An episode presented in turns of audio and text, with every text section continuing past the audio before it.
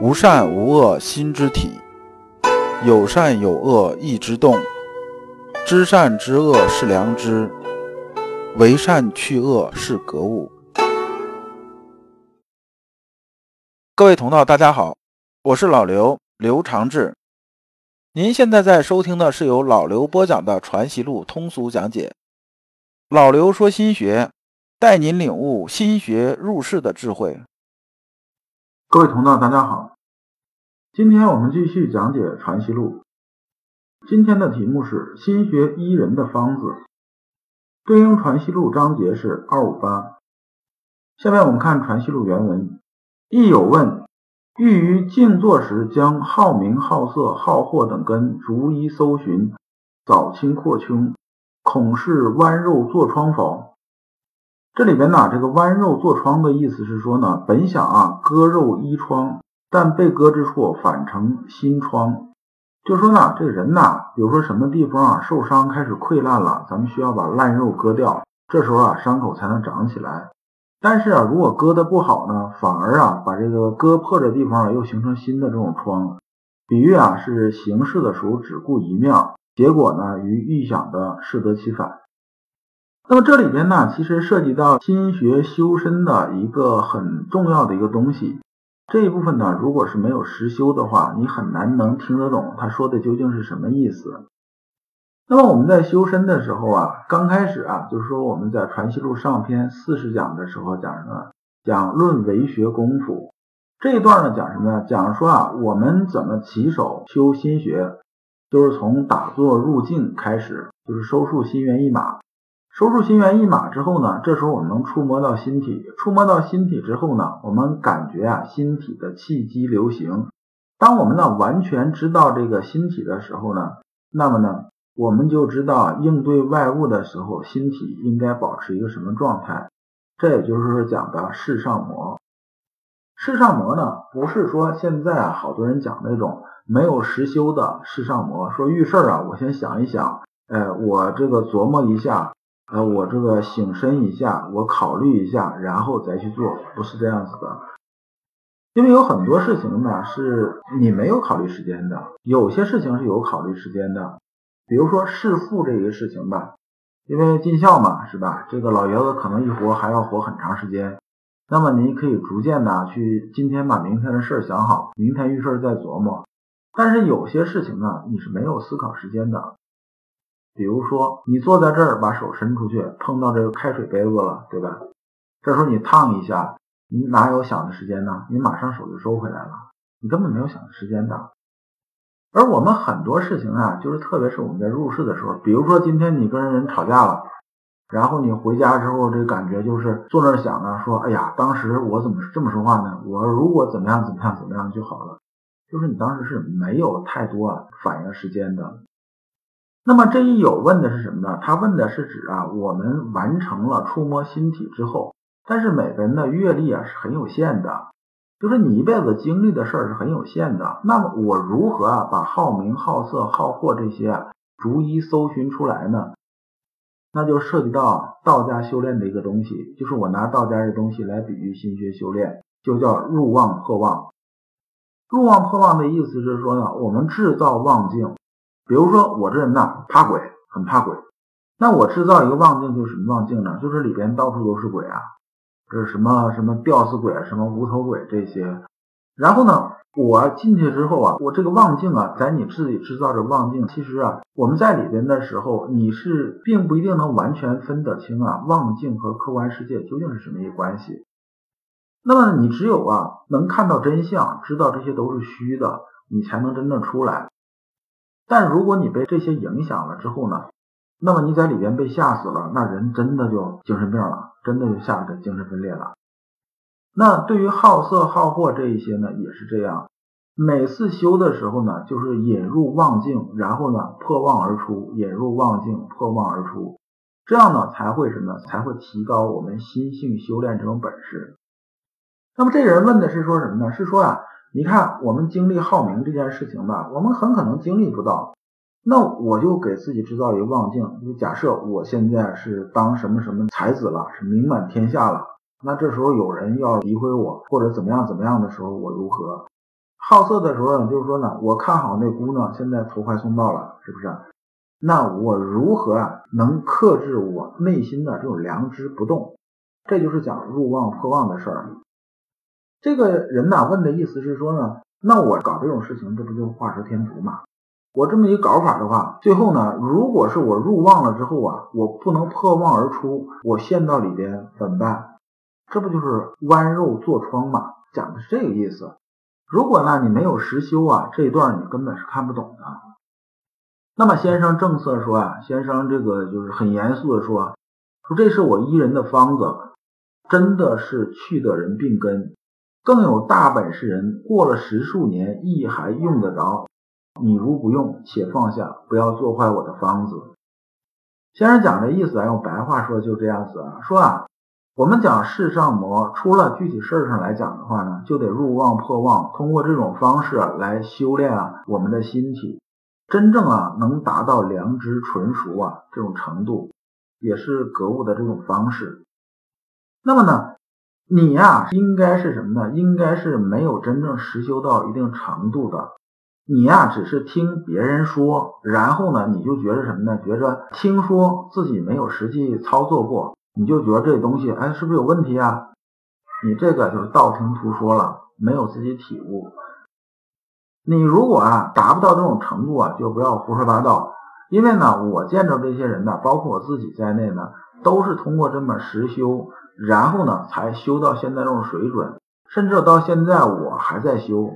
这个东西啊，它是经过实践检验的，入旺破旺这种方式。那么呢，你如果你用不了，你就别那个乱讲，你就不要乱讲。你这样的话，你败坏我这方子了。完，这个人呢，这时候啊，基本也听明白了，就是很惭愧的就告退了。过了一会儿，先生说呀：“此量非你是，必无门烧之意思者，唯此说以侮辱。”他讲的什么意思呢？是说呀。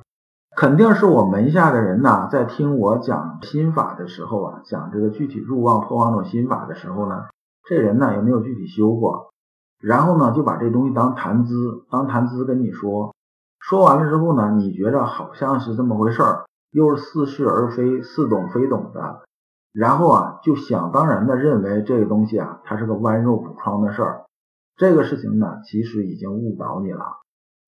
这也是啊，老刘现在讲心学课的时候非常谨慎的一个原因。《道德经》讲：上士闻道，勤而行之；中士闻道，若存若亡；下士闻道，大笑之，不笑不以为道。就说嘛，这个修行啊是有次第的，次第不到的时候，你不能跟他讲再高的东西。你跟他讲了之后啊，实际上你是害他，因为他没有到那种认知高度，你跟他讲，他是听不懂的。听不懂之后啊，他就想当然去琢磨，这一琢磨就容易走到别的道里边去。所以呢，按照次第来，一点点往前走。那么这时候啊，在座这帮人呢，都这个那个肃然呐，大家都在想，这话是不是我说出去的？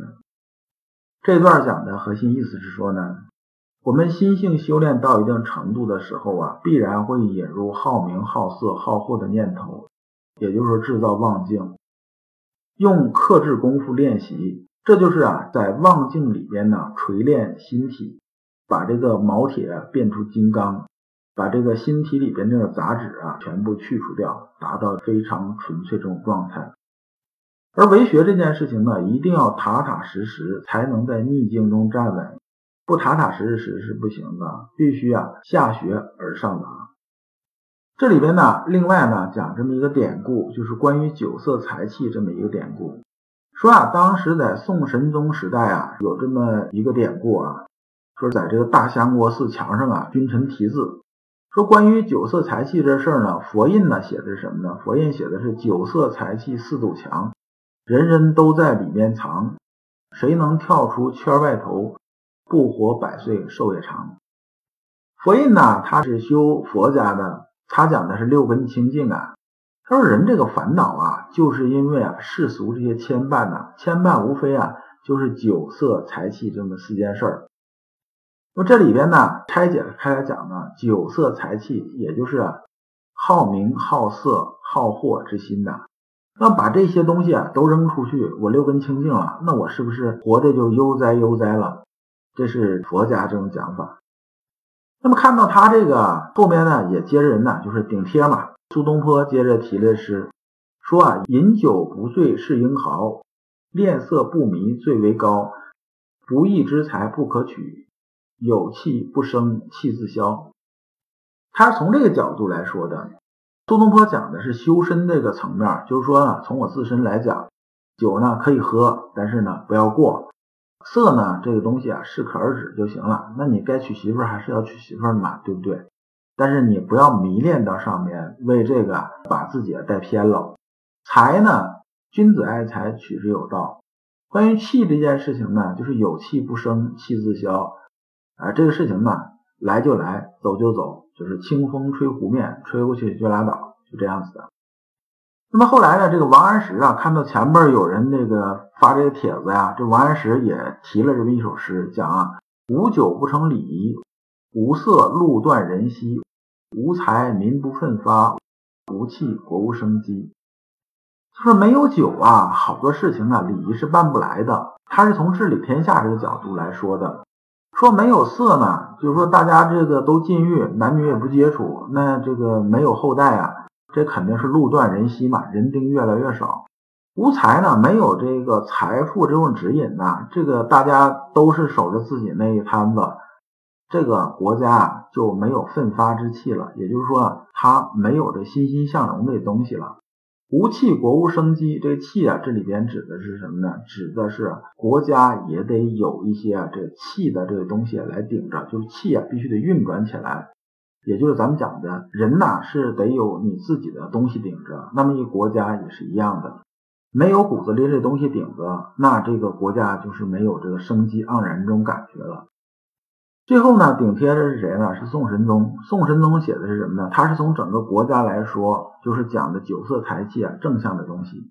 他说啊，酒助礼乐社稷康，色欲生灵重纲常，财足良风家国盛，气以太极定阴阳。意思说呢，酒啊，只有和礼乐啊结合起来，那么呢，对社稷啊才是有意义的。那么色欲这个事情呢，这个欲啊是生育的欲，意思说啊，男女啊在一起啊，这个有伦常，要结婚，要有婚姻，要有血亲，那么呢，这才是一个生生不息的事儿，这个纲常才能建立起来。我们一直是伦理社会嘛。那么财足良丰啊，家国盛，就是你国家呢总得有钱有粮，这才叫有实力。气宜太极定阴阳，讲的是说呢。气机流转起来啊，整个国家就像这个阴阳鱼一样，就像整个太极一样，它是完全运转流行起来，生生不息。就这段总结就是什么呢？佛印的诗啊，是从个人养生方面来谈的，他提倡的是完全和酒色财气绝缘，完全是佛家一派的这种思路。苏东坡的诗呢，是易儒易道啊，不过呢，谈的也是个人修养。王安石和宋神宗呢，是从国家社稷的正面作用来谈，肯定了酒色财气中所蕴含的积极因素。这段的意思是说呢，我们看到的任何的这种事物啊，它都是双刃的，就是有正反两面。那么矛盾呢，永远是对立统一，并且呢是互生生生不息的。这才是我们讲的一阴一阳之谓道。如果你不知道如何进入心学殿堂，如果你在为人处事时经常左右为难，如果你在入世践行时经常茫然无措，那么你可以加老刘的微信。老刘的微信是老刘说心学的首字母加三个六。老刘为你答疑解惑，带你趟过晦涩的暗河，到达智慧的彼岸。这一讲呢，我们就讲完了。